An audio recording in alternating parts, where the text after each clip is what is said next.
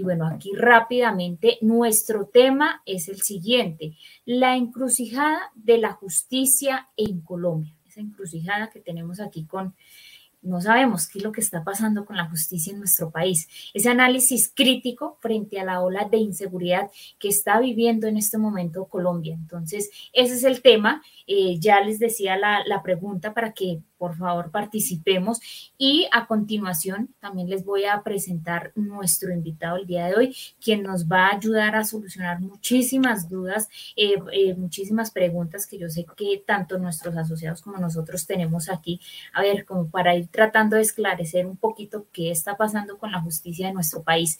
Bueno, y nuestro invitado es el siguiente, se trata del doctor Freddy Antonio Machado López.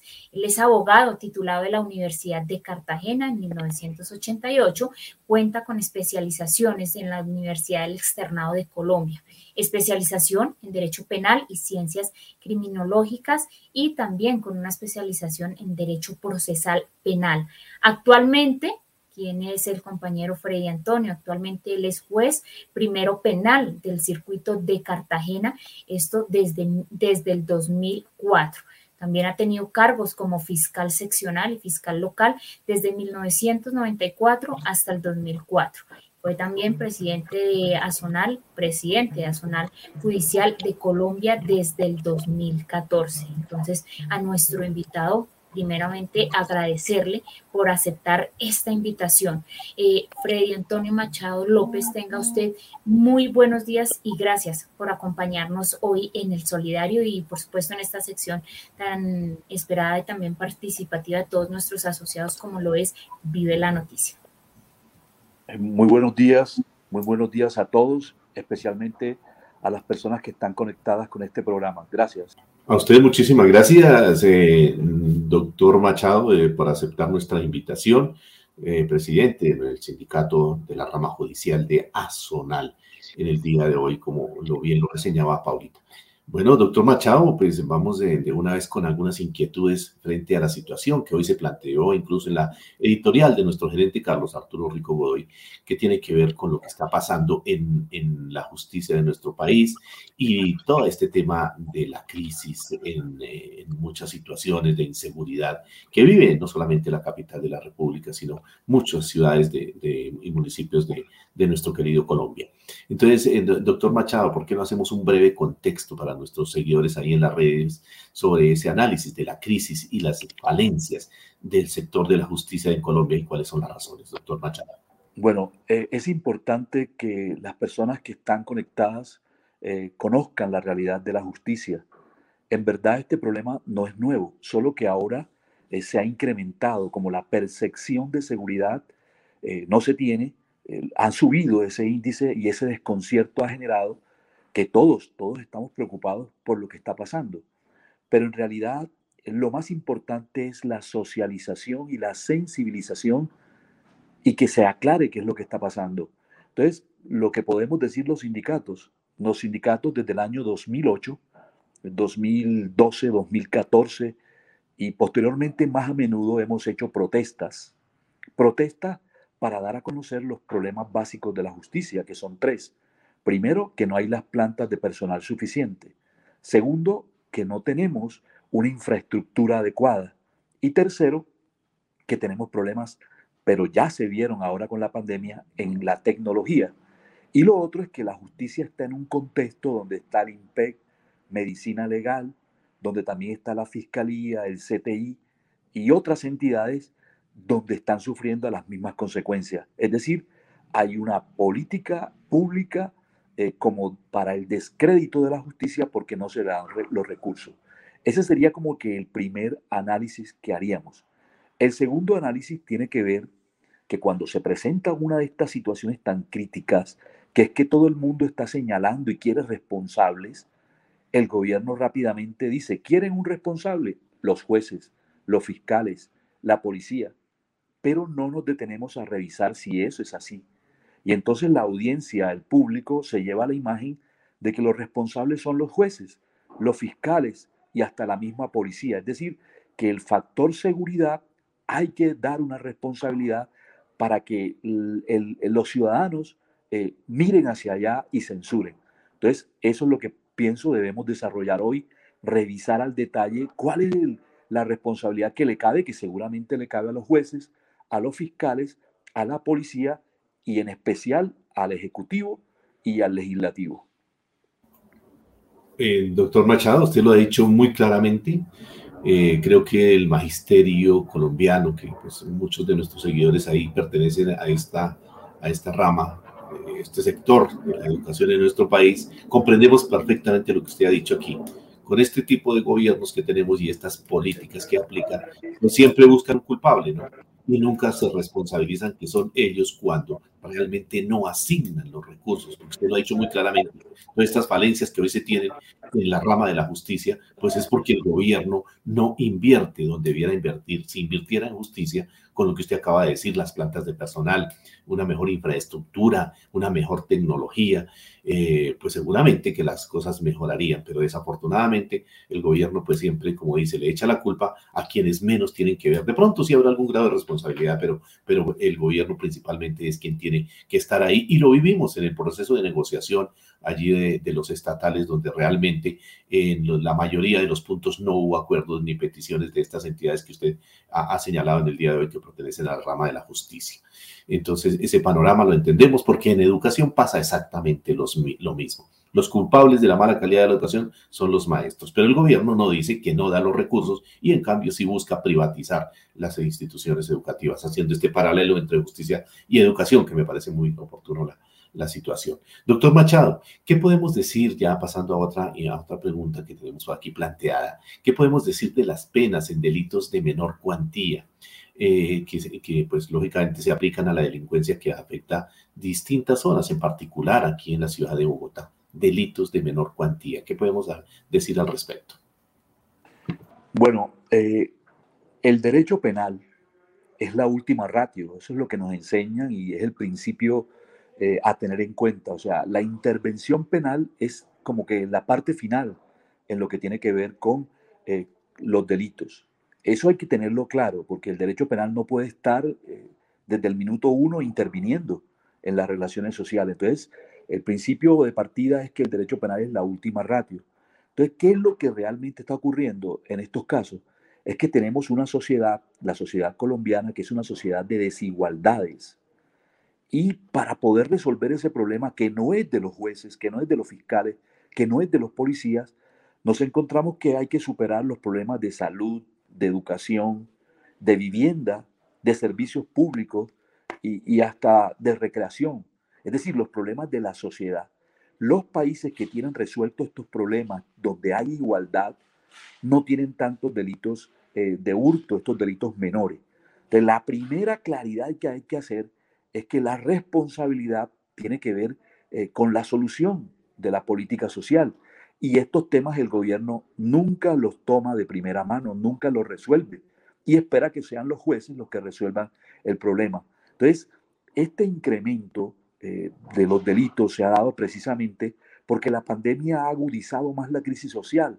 Además, tenemos el fenómeno eh, de, los, de los compatriotas venezolanos que están asistiendo a nuestras ciudades, que han venido a nuestras ciudades. Si no podíamos con, una, con un país, con sus problemas, esto se ha incrementado.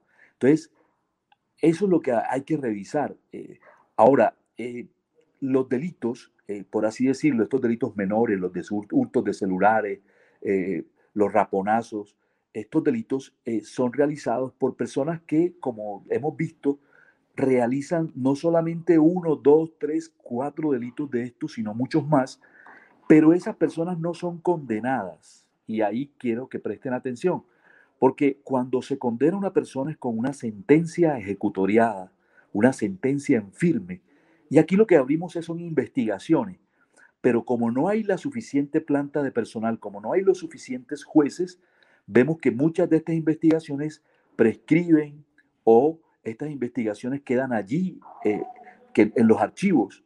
Lo que interesa es precisamente que se condene. Ahora, nuestro sistema penal ha traído el sistema anglosajón, que es el sistema de la oralidad. Este sistema anglosajón es muy práctico y se basa en que casi el 70% de los casos, y especialmente estos delitos menores, se resuelve por preacuerdos, por allanamientos, ofreciéndole penas, eh, digamos, eh, penas bajas para que las personas acepten y le quede el antecedente. En nuestro caso, en nuestro país, como presumimos la inocencia y hay una serie de garantías que deben ser respetadas por los jueces, estas personas no preacuerdan, no se allanan y los últimos fallos de la Corte Constitucional eh, han, hecho, han limitado la posibilidad de que se dé estos resultados en, práctica, o sea, que sean más prácticos. Entonces, cuando nos dicen en las noticias que hay una persona que tiene, tiene 15, eh, eh, por así decirlo, son, esos son anotaciones penales, pero no son condenas, porque, repito, se presume la inocencia. Tenemos un problema práctico y el problema práctico es que nuestro sistema es anglosajón, donde valen los preacuerdos, donde valen los allanamientos, donde se está condenando eh, las personas aceptando eh, una rebaja de pena, pero le queda su condena. Y entonces sí puede tenerse todo un historial que sí vale y que sí es práctico para la hora de, definir si la persona es merecedora o no por reincidencia, y la reincidencia es por sentencias condenatorias, por antecedentes, y no sucede. Entonces necesitamos en este punto tener claridades y que no se le eche la culpa a los jueces, que ellos no hacen las leyes, sino precisamente en este caso a los legisladores. Mensaje interesante para el Congreso de la República y para el Ejecutivo, ¿no? En cuanto a quienes elaboran las leyes y eh, desafortunadamente pues no son las mejores en este tema en nuestro país y, por eso la situación que hoy se vive. Paulita, sé que tiene también algunas inquietudes para el doctor Machado. Sí, yo quisiera preguntarle al doctor Machado si pudiéramos hacer como una comparación en el estado de la justicia en Colombia a nivel internacional en relación como a ese número de jueces por habitante, también a ese número de procesos de investigaciones por profesionales de la justicia versus a otros países. Bueno, yo pensaría en tres índices. El primer índice es el que nos ha dado precisamente los estándares internacionales, la ODA, nos ha dicho que por cada 100.000 habitantes por cada 100.000 habitantes deben existir 65 jueces y en Colombia solo hay 11 y eso está aprobado en las cifras y estadísticas. Solo hay 11 jueces por cada 100.000 habitantes. No quiero poner el caso de Bogotá, que nos dicen que Bogotá tiene este, más de 8 millones de habitantes. Pongamos el caso de Cartagena que tiene un millón de habitantes. Si Cartagena tiene un millón de habitantes, sería 10 veces la cifra de 65 jueces. Entonces, no hay suficientes jueces. Es decir, que los negocios prescriben precisamente porque no se llega a concluir porque no hay jueces suficientes. Ahora, eso es lo que tiene que ver con los jueces, pero igual número sería de fiscales, porque los jueces eh, eh, están haciendo los juicios que los fiscales traen en acusación. Y resulta que a su vez los fiscales no tienen técnicos o asistentes que le colaboren y tampoco policía judicial.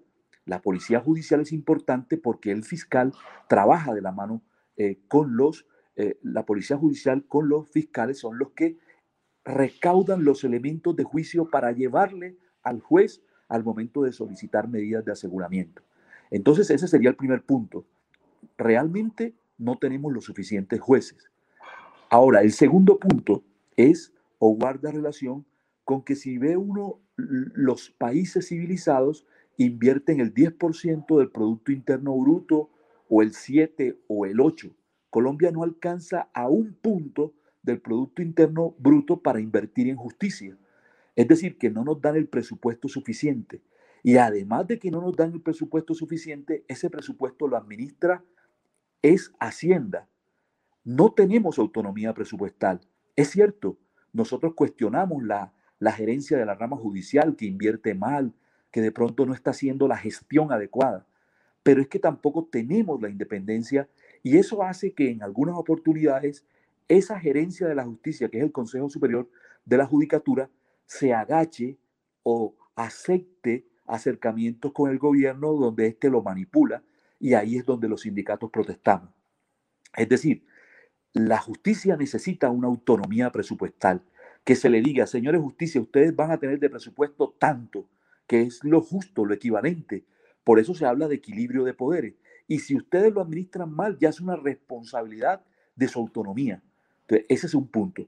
El tercer punto, ya no sería con presupuesto ni con número de jueces, es que si usted va a un juzgado, yo le digo a cualquier ciudadano que cuando vaya a un juzgado pregunte, señor juez o señor secretario, cuántos procesos tiene este juzgado. Si usted va al juzgado donde yo laboro, tenemos mil procesos. La cifra razonable de procesos que debe tener un juez deben ser 100 o 120. ¿Por qué? Porque ese juez que tiene mil procesos no los va a poder atender. La semana solo tiene cinco días para poder ordenar esas audiencias. es complejo. Entonces, fíjese en lo que me tiene en lo que me ha preguntado, que en lo que tiene que ver con las estadísticas, el presupuesto y la dinámica como funciona la justicia, y el gobierno lo sabe, y lo sabe el legislativo, es que no tiene suficiente personal, no tiene capacidad de respuesta, porque la demanda de justicia está en un 320% y la respuesta solo en un 25%. Esto es lo que tiene que ver no solamente en penal, sino en civil, en laboral, porque en penal es un reflejo, pero también en civil, en laboral, en administrativo. Todo el mundo en Colombia, hasta los nuevos abogados saben que el país está congestionado. Pero cuando los sindicatos de la justicia paramos, cuando los sindicatos de la justicia sensibilizamos, socializamos y alzamos la voz, no se nos escucha, no se nos atiende y sucede como todo, como el paro nacional, donde estábamos en paro y el gobierno no se, no se sentó a dialogar, a escuchar, a conversar, a definir.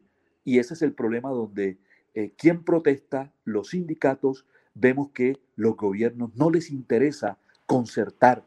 Y esa es la molestia que va creciendo y cada vez crece más y seguramente yo creo que ya los ciudadanos están entendiendo. No son los, no son los educadores, no son los trabajadores de la justicia, son las políticas equivocadas de un gobierno que no atiende a los, lo que debe ser la prioridad, la salud, la educación y la justicia. Así es, doctor Machado. Bueno, tema bastante, bastante delicado.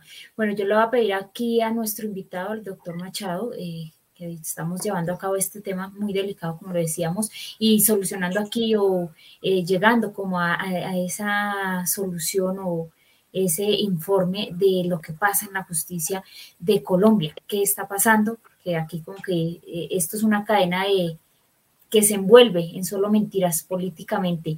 Bueno, yo le voy a pedir aquí el favor al doctor Machado que nos regale un minutico. Un minutico tenemos que hacer aquí una pausa eh, institucional, pero nosotros ya regresamos con más inquietudes porque aquí también a través de nuestras redes sociales muchos de nuestros eh, oyentes tienen preguntas y sobre todo dudas acerca de este tema.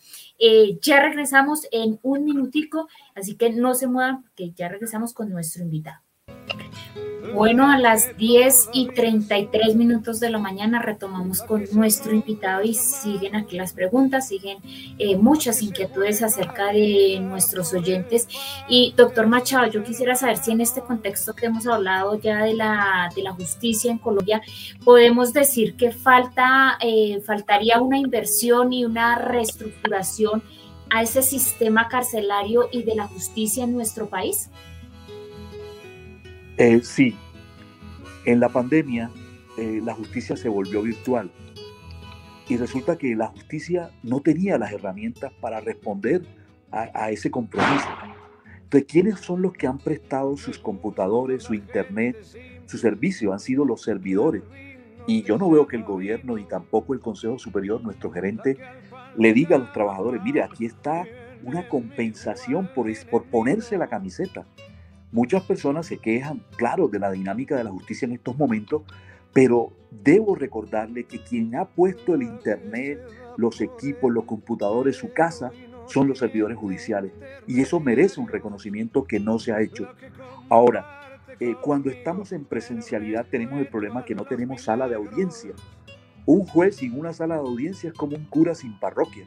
Cada juez debería tener su sala de audiencia. Y entonces las audiencias fracasan porque no hay una sala de audiencia, porque el IMPEC no tiene personal suficiente para atraer a las personas capturadas. O las audiencias incluso fracasan en muchos casos porque eh, los, el, el otro servicio que es estatal, que es el de los abogados de la Defensoría Pública, no alcanzan, no son suficientes. Y entonces vemos que cuando se hable de justicia hay que hablar de la Defensoría pero también hay que hablar de medicina legal, de la fiscalía y de la misma justicia. Es un problema estructural, eh, básicamente. Ahora, lo importante ya en la realidad. Hay un problema que es que un fiscal cuando va a solicitar una medida de aseguramiento, ese fiscal solo tiene 36 horas, que es el término de ley. Mire, en 36 horas es muy complejo que un fiscal que no tiene técnico, que no tiene investigadores, no tiene policía judicial suficiente, arme un argumento para presentar ante un juez de garantías para pedir medidas de aseguramiento. Las medidas de aseguramiento tú tienes que respaldarlas en elementos de juicio, en pruebas, y esas pruebas te las entrega la policía judicial. Y muchas veces conseguir los datos de que si la persona tiene antecedente, de que si tiene arraigo, de lo relacionado con el mismo caso concreto.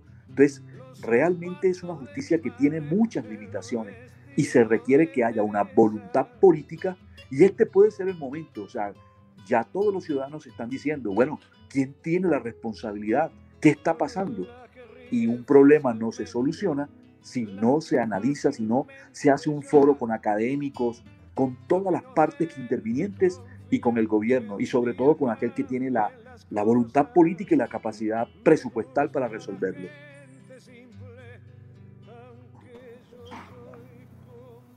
Bueno, eh, importante estas aclaraciones que nos trae en el día de hoy nuestro invitado, doctor Machado, y entendemos toda la situación y seguramente que Azonal Judicial estará presente este 28 de septiembre en esa gran movilización que se está convocando, desde cual reiteramos desde aquí, desde el Solidario, a ver si este gobierno escucha y negocia, que es lo que no hace. Y aquí también en el tema de la justicia, pues ese, lo, lo acaba de decir el doctor Machado, hace falta muchas muchas eh, inversiones, hay muchas limitaciones y pues así ni modo. Pero sin embargo, a los medios de comunicación salen a culpar a quienes no deben culpar. Este espacio precisamente pretende eso, dar claridad como un espacio alternativo y no lo que nos venden los medios de comunicación masivos que desafortunadamente pues siempre dan la versión del gobierno nacional al que le falta mucha voluntad política. Usted lo ha dicho, doctor Machado, muy acertadamente. Bueno, tenemos más inquietudes frente a este tema. Saludamos a los seguidores en las redes también que hacen preguntas. Y bueno, eh, estábamos hablando del tema de, las cárceles, le preguntaba a Paulita. Entonces, esto de construir más cárceles, si fuera que hubiese los recursos, o, generar una cultura más civilizatoria en relación a los derechos humanos en Colombia, ¿qué podemos decir? Ese tema tan importante hoy de los derechos humanos atropellados en nuestro país uno, uno encuentra que en el IMPET hay más de, más de 50 sindicatos, creo que llevan como más de 70 o 90, y empieza uno a preguntarse eh, qué es un problema del IMPET, que es las cárceles en Colombia, las que, como eh, decíamos antes, eh, hasta se intenta privatizarlas cuando no se ve las soluciones. Y cuando se intenta privatizarlas es porque no le has dado los recursos y entonces buscas un pretexto para que los inversionistas eh, privados tengan eh, el manejo de las cárceles. Y eso no puede ser. Las cárceles le pertenecen al Estado y el Estado y el gobierno es el que debe estar atento a sus cárceles. El IMPEC está cumpliendo la misión, solo que no le está dando los recursos como tampoco se los da a la justicia. Eh, eso, eso de, las soluciones que se están dando, por ejemplo, la mayoría de las personas capturadas están en los cuarteles de policía, en los CAI. O sea, eh, el ministro está diciendo que tiene cárceles suficientes. No es cierto, que las ha ampliado.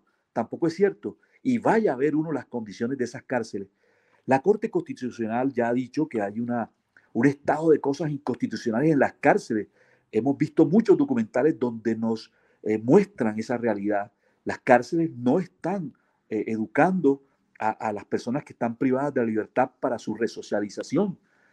Desde las cárceles se está extorsionando y, eso está evidenciado y probado y el ciudadano siente cuando llegan esas llamadas o esos escritos, las personas que están en las cárceles con un tiempo, su tiempo lo están utilizando es para eso. Y uno se pregunta, eh, ¿por qué tienen equipos de celulares, computadores? ¿Por qué tienen esas facilidades? Precisamente porque el personal del IMPET es limitado, porque el gobierno no quiere invertir lo suficiente en las cárceles. Pero en este momento que ya eh, se ha dado la crisis y la crisis refleja que hay que buscar soluciones, están hablando de que se han mejorado las cárceles. Sería bueno ver esa cifra, porque los compañeros del IMPEC con los que, estuvimos en la huelga del 2014 pidiendo más planta de personal, lo hicieron ver. Hay muchos guardias del IMPEC que se doblan eh, en jornadas extenuantes de más de 24 horas. Eso no debería ser. Entonces, eh, el problema también es de derechos humanos. Ahora, la política social, como decía al comienzo, sería lo más importante. Hay otro problema, es que a quienes les venden los celulares los que hurtan celulares. Hay que perseguir, como también lo hacen los americanos, no al que está eh, tomando un celular, sino que hay que perseguir a esos grupos grandes de, de reducidores, los que adquieren los celulares, los que negocian los celulares.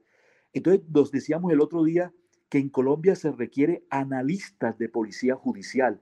Mire, si en Bogotá existieran por lo menos, eh, por así decirlo, una cifra grande de analistas que dividiera la ciudad en cuatro y revisara cuál es el modus operandi, cómo actúan los delincuentes, a dónde van, desarticularan bandas y pudieran dar los resultados respecto a aquellas personas que compran los celulares y entonces no, no podría ser un negocio para el que hurta un celular si no tiene dónde llevarlo y quién se lo compra. Entonces hay que también hacer los análisis de policía judicial, de inteligencia policiva para poder solucionar esta crisis. Y allí hay que apostarle, apostarle a dar los golpes certeros, pero no estar eh, culpando a los jueces y quedándose simplemente con el que está quitando el celular, pero dejando sin análisis y sin investigación a esos grandes receptadores y esas personas que compran estos productos hurtados. Efectivamente, doctor Machado, entonces mire, todo esto necesita recursos. Y seguramente que todo esto que usted eh, ha descrito, si se tuviese mayor personal en todo esto del IMPEC, en, otras eh, instancias de la justicia que, que cohijan no solamente los jueces, pues seguramente que se disminuiría eh, este impacto grave que hoy afecta a nuestra ciudad, donde ya no se puede salir tranquilamente, desafortunadamente, a la calle. Entonces, eh, esta claridad que se está haciendo, dónde está la raíz del problema, nos parece muy importante que hoy el doctor Machado, eh, representante nacional de los jueces, nos está dando en el día de hoy. Eh, volviendo al tema de, esa cantidad de, archivos, de procesos que, que, manejan en cada uno de los despachos, ¿qué podemos decir de la salud mental, la salud emocional de ese personal de la justicia en nuestro país? Bueno, en estos días vimos todos en las redes y en la televisión porque trascendió, impactó la fiscal desde Villavicencio poniendo el grito en el cielo, ya no puedo más, estoy congestionada, siento que no tengo el apoyo, no tengo los asistentes, tengo que contratar a un empleado, no tengo policía judicial. Fíjese que ahí es donde los sindicatos nos llaman la atención. El testimonio de una persona de viva voz, y que los colombianos pudimos verla, impactó más que las protestas que hacemos. Hacemos protestas, pero se mira como que la protesta del sindicato y a veces hasta nos cuestionan que los sindicatos queremos solo parar por parar. Pero es que a nosotros como dirigentes nos llegan esas voces, no la de esa fiscal, sino hoy estamos aquí, en el día de ayer estamos en Pereira, en el día de ayer inauguramos una seccional de Azonal Judicial en Pereira y nos llegan las personas diciendo cómo se maneja además la fiscalía, ese afán de estadística, ese afán de trasladar por castigar a las personas, ese afán de no querer entender que los funcionarios en su salud mental se están afectando. ¿Por qué? Porque las cifras, los procesos y las misiones que se le encargan a los servidores superan sus posibilidades. Y entonces es allí donde el funcionario, con el temor de que te trasladen, con el temor que te califiquen mal, termina enfermándose, estresando y el, funcionario no le importa la salud mental del servidor, pero la familia sí. Y los sindicatos alzamos la voz. Estamos constantemente reclamando y del fiscal general, mira fiscal, así como hay protocolos eh, en lo que tiene que ver con interceptación de llamada, en cadena de custodia, el fiscal genera una serie de protocolos, pero no genera protocolos para lo que tiene que ver con la dinámica de la manera como se está congestionada la fiscalía. Es decir, que el fiscal debería dar orientaciones a los coordinadores, a los directores, para que el trabajo sea racional, porque ningún empleador en una empresa privada perjudica a su talento humano de la manera como se está atacando los servidores judiciales. Y precisamente mm, la fiscalía tiene un poder. E, el, el, fiscal está muy cercano al presidente, le puede hablar al oído para exigir más recursos para la entidad y eso sí no lo hace. Entonces a veces cuestionamos que este gobierno, de alguna forma, los organismos de control están alineados, la Fiscalía, la Procuraduría, la Defensoría, pero en lo que tiene que ver con mejorar el bienestar de los servidores, allí no le sacamos ventaja a esas cercanías o esos acercamientos con el Ejecutivo que tienen todas estas entidades. Lo que prima es el talento humano en una empresa y ese talento hay que cuidarlo y es lo que no se hace ni en la rama judicial ni en la Fiscalía. Mm, creo que aquí es oportuno eh, hacer esta, esta, interpelación a lo que usted ha dicho en el siguiente sentido. Nosotros los, los, los educadores especialmente y pues también muchos de los sectores estatales, hoy cuestionamos eso que usted acaba de decir, donde vemos, y usted me dice si estamos equivocados en esta apreciación, vemos que la Procuraduría, la Fiscalía, la Defensoría del Pueblo, entre otras, son instancias que han sido cooptadas por el Ejecutivo y eso no permite que se produzcan, incluso por ejemplo en el Consejo de Estado, fallos en derecho, sino fallos políticos. ¿Qué opina de, esta percepción que tenemos los maestros?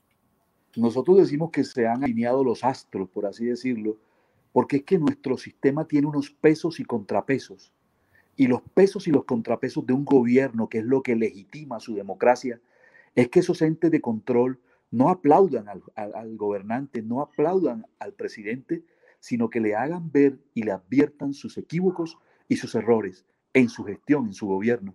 Y en este caso, eh, uno esperaría que la Procuraduría, en lo que tiene que ver con un país donde hay tanta corrupción, que la misma eh, eh, Contraloría también, porque faltó mencionarla, estén atentos a la dinámica como el recurso público se invierte y no es así. Entonces, es un gran error eh, y creo que si llegara a venir un nuevo gobierno, eh, debería eh, revisarse y ajustarse esos pesos y contrapesos para que no vuelva otra vez a ocurrir en otro gobierno que el Ejecutivo tenga manejado como tiene manejado, incluso hasta el Congreso, eh, con lo que nosotros conocemos o se ha dicho en la prensa llamarlo mermelada. O sea, que lo que podría ser la reserva, que es el Congreso, es el primero que está cooptado por el gobierno. Bueno, totalmente de acuerdo. Entonces ahí está y queda la reflexión de una vez así este espacio estemos hablando de justicia, pues también queda la reflexión para nuestros seguidores que hay que cambiar la correlación de fuerzas definitivamente en nuestro país en el Congreso, porque de lo contrario, pues seguiremos en las mismas. Eh, doctor Machado, eh, quisiéramos hacer una pregunta del ciudadano comuna de, de a pie, como decimos, que en las calles está. ¿Qué opina usted de la justicia por mano propia? Es un fenómeno social que pues está dando y que está incrementándose ante la crisis de, inseguridad que viven las ciudades de nuestro país. Bueno, a mí me parece que desde la Edad Media la, humanidad ha ido avanzando, progresando, creando principios, creando toda una serie de postulados que deben ser reconocidos, porque para eso evolucionamos. Esto es un retroceso, la, la, justicia por mano propia es un retroceso. Entonces, más bien, eh, que es lo que, lo que ocurrió en el paro nacional, yo entiendo que fue, y es el gran valor que tiene el paro nacional, es que los ciudadanos entendimos que quien debe arrodillarse, por así decirlo, es el, el congresista, el gobernante, para decirle, oh ciudadanos, ¿qué necesitan? Pero aquí parece que son los ciudadanos los que nos arrodillamos ante los gobernantes. Pero en el paro se vio que quien realmente tiene el poder son los ciudadanos. Entonces, más bien, en vez de hacer justicia por las propias manos, activemos ese poder de ciudadanos y digámosle al gobierno, mira, hacen falta más personal en IMPEC, hace falta más jueces, hacen falta más fiscales, hace más falta más CTI, más medicina legal, para, para poder responderle en el sector justicia a su problemática. Y entonces, el día en que tengan todos los recursos los jueces, yo sí podría evaluarlo, descalificarlo y decirle, señores jueces, los recursos que tienen son suficientes, las herramientas que tienen son suficientes, no están cumpliendo su labor. Pero mientras no se den los recursos, ¿cómo podrías descalificar a una persona que trabaja con las uñas, como están trabajando jueces y fiscales en Colombia y los mismos servidores judiciales? Entonces el llamado es que más bien en vez de tomar justicia por propia mano, hay que ser conscientes de que tenemos que cambiar de actitud y exigir a los gobernantes las políticas que son las correctas en salud, en educación y en justicia. Perfectamente, a las 10 de la mañana, 50 minutos, avanzamos con el Solidario. Sé que eh, Solidario vive la noticia en el día de hoy con este tema de la justicia y la inseguridad. Paulita, sé que tiene algunas inquietudes también para el doctor Machado en estos últimos minuticos de nuestro programa. Así es, Miguelito. Rápidamente yo también quiero unirme, digámoslo así, con un ejemplo, con un ejemplo de muchos y de miles de situaciones que han pasado en este país en, cuestión de inseguridad. Y antes de irme a la otra pregunta, yo sí quisiera saber qué opina, qué opina el doctor Machado acerca de, hace días eh, supimos eh, que un domiciliario fue asaltado, lo robaron, este se devuelve y ataca al ladrón. Eh, rápidamente, por cuestiones, como dicen, por cuestiones de la vida, ya el domiciliario fue capturado por tentativa de homicidio. O sea, se tomaron medidas súper rápido contra la persona que en primera instancia fue atacada. Entonces hay mucha indignación, sabemos que hay mucha indignación por el pueblo en el pueblo colombiano eh, como les digo, solo por citar este caso, porque la indignación va hacia muchos casos. Nada justifica la violencia o el acto violento en, nuestro país, pero ¿cómo es esto que ahora ya el domiciliario, quien fue atacado en primera instancia, ya fue capturado y él sí tiene que rendir eh, o presentarse ante un juez por golpear brutalmente al ladrón, a la persona que lo robó? ¿Qué opinión le merece, doctor Machado? Bueno, hay la figura de la legítima defensa que no solamente es de la vida, sino también de los bienes. Cuando una persona eh, reacciona a un ataque que es injusto, eh, puede entenderse que aquí está la legítima defensa. Entonces, me parece que es una discusión jurídica. Eh, quizás lo que ocurre en estos casos son la manera como se aborda el, tema. Entonces, lo que habría que mirar es también que no está autorizado las personas, si, si, si el momento mismo del ataque eh, transcurren unos minutos, se rompe, digámoslo así, esa, escena y estaríamos en un segundo momento y ya podríamos pensar en premeditación, porque es que la, eh, justicia debe ejercerse desde el punto de vista eh, de los jueces, no de nosotros actuando porque así seríamos incivilizados. Este caso me parece, así como lo has contado, se ve más como una legítima defensa. Si fue en el mismo contexto, si no se interrumpe, porque si llega a haber un laxo o una separación de tiempo entre esa reacción, se ve que es una venganza. Y la venganza evidentemente debe ser sancionada, porque tú como ciudadano, después que se produce un delito, tienes que acudir ante las autoridades a denunciar. E, eso es lo que te enseña el derecho penal. Pero desde el contexto actual, que es la lectura que seguramente estamos haciendo, el contexto que vivimos, donde constantemente eh, se están produciendo delitos y personas que son reincidentes, miramos mal la situación. Entendemos que el ciudadano reacciona y en vez de ser castigado, eh, la persona que lo lesiona o que le hurta, es él el que está recibiendo el castigo. Y entonces como ciudadanos decimos, e, esto no es justicia, aquí hay una injusticia, pero lo estamos mirando por el contexto. Pero recuerdo, entonces lo que trato de llamar la atención es que en cualquier caso que se produzca un delito, si después de que se rompa esa escena uno reacciona, ya se ve más bien como una venganza y el deber del ciudadano es acudir a las autoridades. Entonces habría que revisar el caso concreto para ver si realmente allí hay una legítima defensa válida, una reacción de una persona frente a un delito o no. Así es, doctor Macha. Bueno, yo quisiera eh, continuar aquí con con esto y quisiéramos saber qué está haciendo Azonal Judicial para la exigencia de los derechos de los trabajadores del sector de la justicia en Colombia, doctor Machado. Bueno, nosotros estamos asistiendo a negociaciones y vamos con la CUT y, que es nuestra central y cuando nos sentamos con el gobierno, con el ministro de Justicia, con Hacienda, le decimos esto, mira, aquí hace falta presupuesto. Y en la última negociación nos ofrecieron un presupuesto que según las estadísticas subiría a número de 12 jueces, ya no serían 11, sino 12 por cada 100.000 habitantes, pero pasa algo que siempre hemos criticado. Cuando llega el presupuesto al Consejo Superior de la Judicatura, al momento de repartirlo, este se reparte en la Corte Suprema de Justicia, la Corte Constitucional, el Consejo de Estado y el mismo Consejo Superior. A mí me parece que, y es lo que siempre es que se habla de reforma a la justicia, que hay que es ayudar es al juez de la provincia al juez y no a los jueces, porque el ciudadano de a pie acude ante el juez. Y muchas veces esas cortes tienen una gran capacidad de gestión, son escuchadas, pero el, el juez que tiene los, los 5.000 procesos, los 6.000 procesos, que está en una oficina arrendada, que se está cayendo, ese sí requiere esos recursos. Entonces me parece que allá hay un equívoco, los sindicatos gestionan y lo que hace el Consejo Superior de la Judicatura es eh, repartir, redistribuir.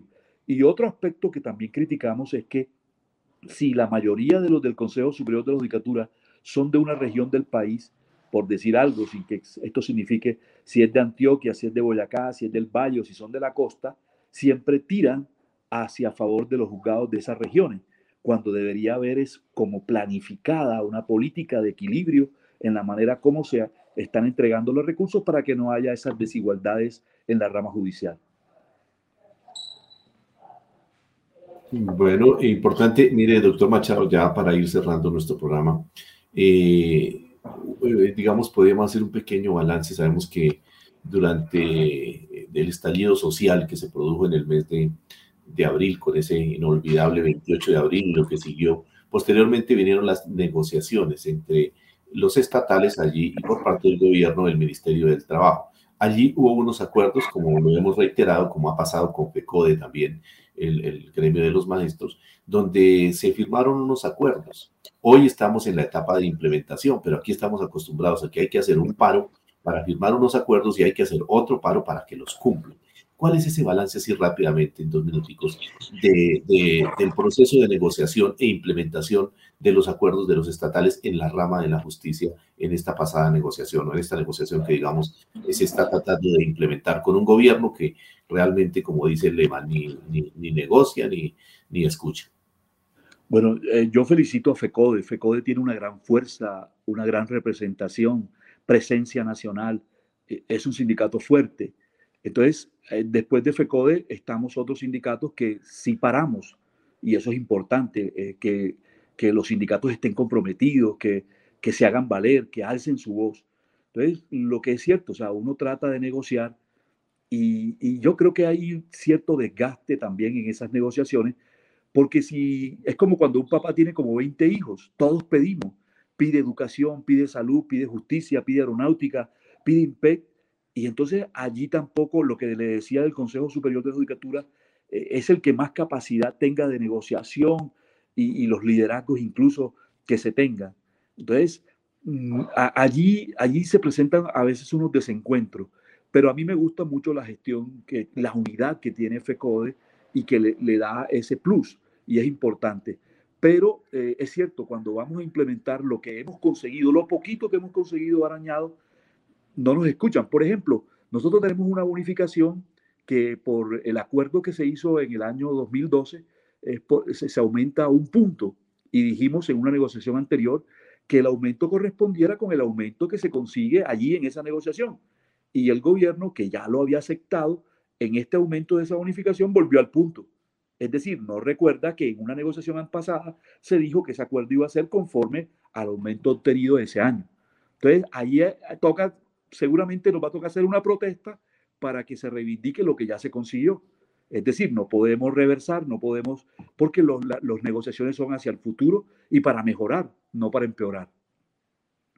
Efectivamente, por eso es muy importante ese decreto, que pues creo que está todavía ahí un poquito embolatado de la no regresividad, porque eso, nos, eso nos permitiría que efectivamente el gobierno no haga estas jugaditas, como dicen por ahí, de intentar renegociar lo que ya se había negociado. Bueno, doctor Machado, usted ha sido muy amable por, por esta eh, entrevista, por esta información que nos ha traído en el día de hoy y, y qué bueno poder aclarar esta situación de, de la situación de los de los empleados de la rama judicial en nuestro país y, la relación, la situación que hoy vive el tema de la inseguridad en nuestro país. Doctor Machado, muchísimas gracias en nombre del Solidario, de nuestra cooperativa Cotra de CUR, por la información que nos ha traído en el día de hoy. Y pues, como siempre, nos veremos en las movilizaciones, en las marchas, en las luchas de este, por ejemplo, 28 de septiembre, que es la próxima movilización de los trabajadores. Muchas gracias y sigan en unidad.